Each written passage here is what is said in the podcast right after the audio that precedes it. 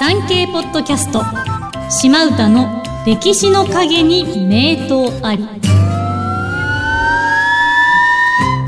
歴史温泉ナビゲーターの島唄がお届けしますこの番組では歴史好きのあなたにぜひ知ってほしい歴史と温泉の深いつながりをご紹介していきます今回は島津忠義と吹上温泉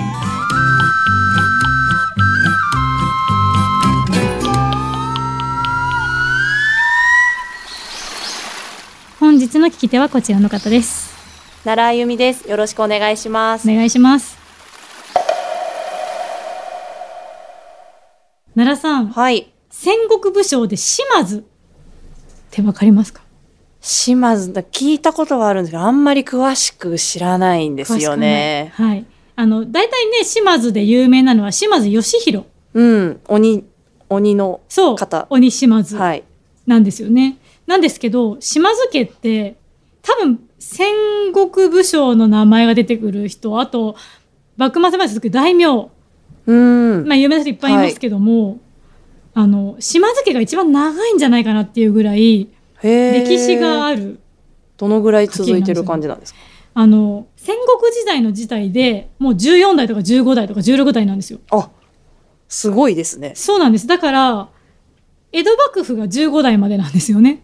ああ。江戸時代200年で。って考えると、もうすでにその歴史が戦国時代であるんですよ。はい。へえ、めちゃくちゃ長いですね。そう考えると。そうなんです。なんですけど、その有名なら大体その戦国時代だと島津義弘。で、はい幕末だと、あの、いわゆる明治維新の時に出てくるのが島津成明とか、うん成興とかあの辺なんですけども、その島津家、長い歴史がゆえに、何回か衰退するんですよね。ああ、長い歴史にはいろ長い歴史がろ。あると。で戦国時代の初期にやっぱり島津家がどんどん力がなくなっていって、まあ、九州の武将なんですけど他の大友氏とかそうんの辺の戦力争いもあってちょっと弱くなってた時に、まあ、鹿児島の伊作っていうところの出身の島津による文家のはい。中にいたえ島津忠義っていう人が台頭してくるんですね実力があって。おお、上がってくる感じ。上がってくる感じへでーす。で、武力でどんどんその島津家の中へどう登っていって、まあ息子である高久と一緒に島津家を治めるようになるんですけれども、うんまあ高久が島津家としては15代。はい。立吉は島津家継いでないです、結局。あ、そうなんですね。で、島津この高久の息子が、さっき言った島津義弘を含めた島津4兄弟。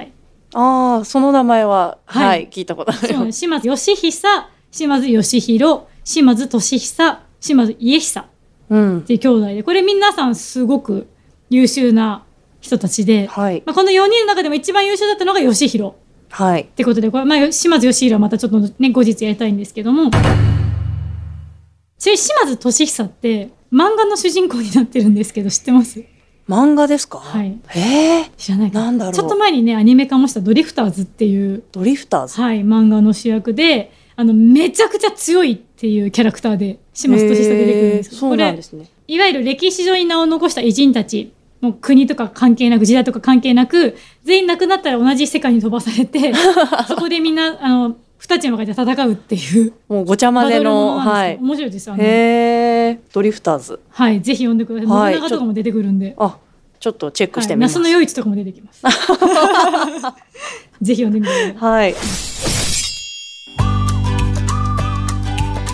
まあちょっと話それましたけどでこのちょっとね今回多分島津忠義っていわゆる戦国の全国的な争いには入ってないので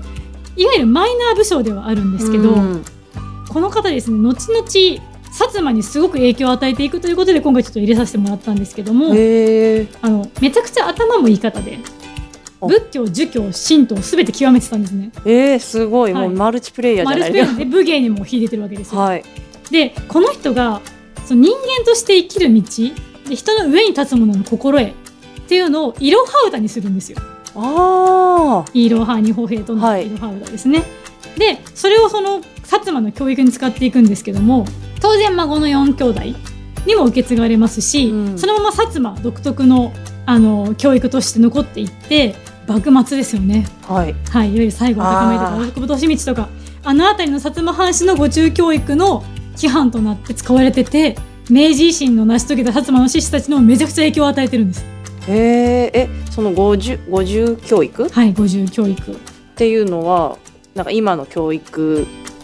的な感じなんですかあのこれ鹿児島というか薩摩独特のものらしいんですけど子どもたちはい子供生、まあ、青年ぐらいまで25ぐらいまでをグループに分けて、まあ、土地ごとに分けて上の年上の人が下の子を管理するんですよ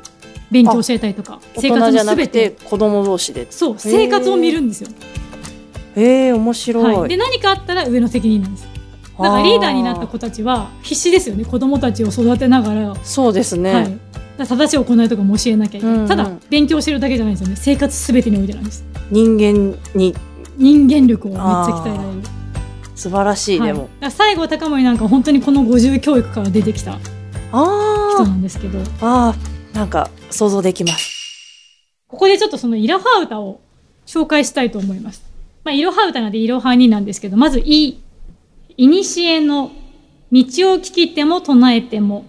我が行いにせずは解なし。おこれ意味は、あの、昔のね、立派な賢者の教えとか、学問も、口で唱えるだけだったら全く役に立たないよと。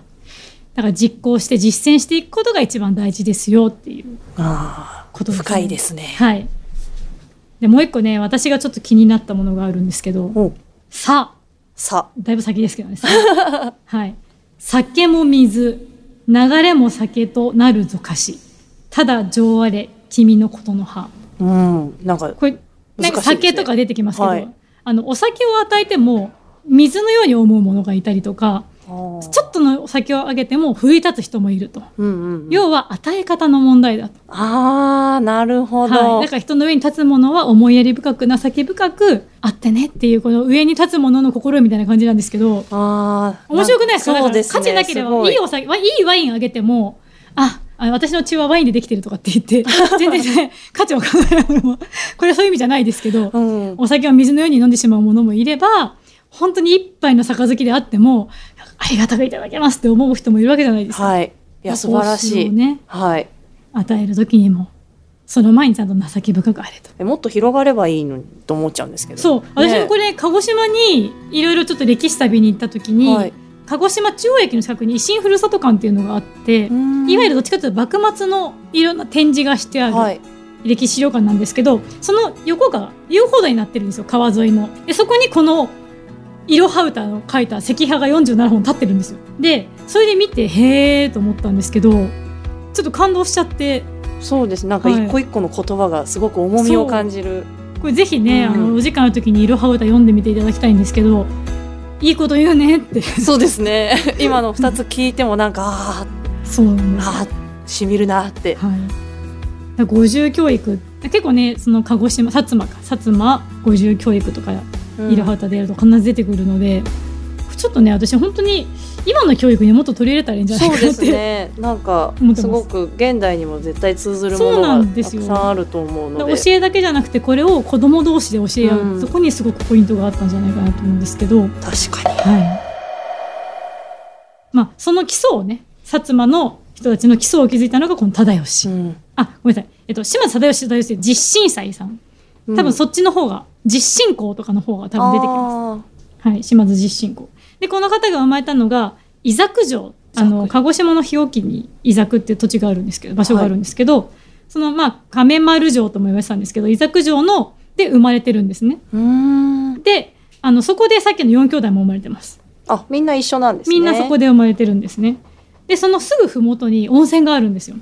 えーはいえそこがあれですかこのタイトルになってるそうあー吹上温泉、えっと、昔は伊作温泉って名前だったんですけど今は吹上温泉って名前になってまして、うんその実信公忠義さんがその湯、まあ、愛用してたおお湯がありましてそこを家臣が軍功を挙げたので恩賞として与えるんですよ。おーそれが、えっと、今の中島温泉旅館さんなんですけど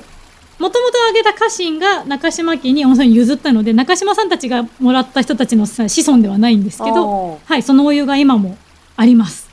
今も入れるんですね入れますおーで、まあ、間違いなく実信校は入ってたんですけどもしかしたら4兄弟もすぐそこで生まれてておじいちゃん入ってるんであそうですねもしかしたら産湯とか使ってる可能性もありますよね歴史が歴史がはい、はいそこで広がりますねでここはあの単純硫黄泉なのでほんのり硫黄の香りがするうんちょっと厚めの温泉だった気がしますけどこの間テレビであのスイカのヘルメットの番組で入ってましたねあ立ち寄ってへえで今ですねここ幕末に西郷隆義高ん西郷さんとか小松立明さんとかが入ってるのであの西郷推しの旅館になってて島津さんではない島津さんじゃないんですよ ねだからその温泉のところの壁とかも至るところにすごいでっかい西郷さんがいるんですよへえ西郷瀬古丼があ瀬古丼の写真がめっちゃあるんですけど一応島津家ゆかりでもあるよっていうのを皆さん思っていただきながらねそこも押してほしいです ねぜ欲しひいですねもしかしたら鬼島津を生んだお湯なわけですから、はいぜひぜひでさっき言ったその伊作城生まれた亀丸城っていうのは山城なんですけどはいもう空堀とかが素晴らしいんで中世のお城マニアは多分絶対好きだと思いますへえ、はいでどんな感じなんですかもうあの森 です森一人で今現在は森なんですけどその森の中の素晴らしい空堀これあー下に降りれるんで空堀の中を歩いたりもできるんですよへえいいです、すごい深そうなイメージですけどえ降りー、れ多る分45メーターとかもっとあるのかな結構深い結構深いですね場所に降るんですけど、うんうんで本丸にはあのさっき言った忠義そして島津四兄弟の誕生石誕生石あの謎なんですけど、謎なんですねはい、大きい岩があっていそれぞれにこれは誰々の誕生石だって書いてあるんですけど誕生石誕生石何のためにあるのかと かそれが実際当時からあったのかとかは一切触れてないので多分記念だと思います、あここにいたよーここにいたよ目印みでたもいななん となくね人って石が置いてあったらありがたくなるじゃないですかそうなんかちょっと拝みたくなはりまい、す、なねんか撫でてきましただからあ私も。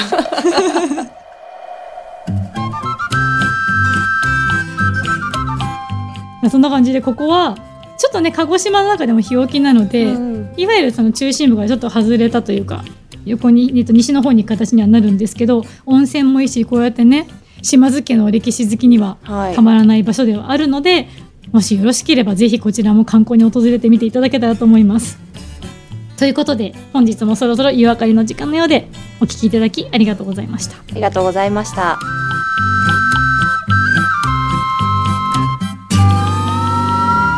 この番組を気に入っていただけましたらフォローや番組登録そして高評価などいただけたらとても嬉しいです。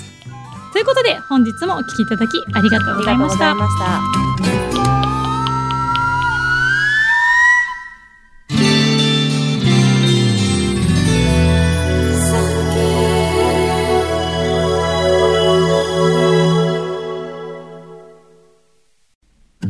産経ポッドキャスト島唄の歴史の陰に名刀あり好評配信中です日本の歴史が好きお城や史跡偉人ゆかりの地を巡るのが楽しいというあなたにぜひ聞いてほしい歴史の舞台に登場する温泉についてお話しします詳しくは産経ポッドキャストで検索してください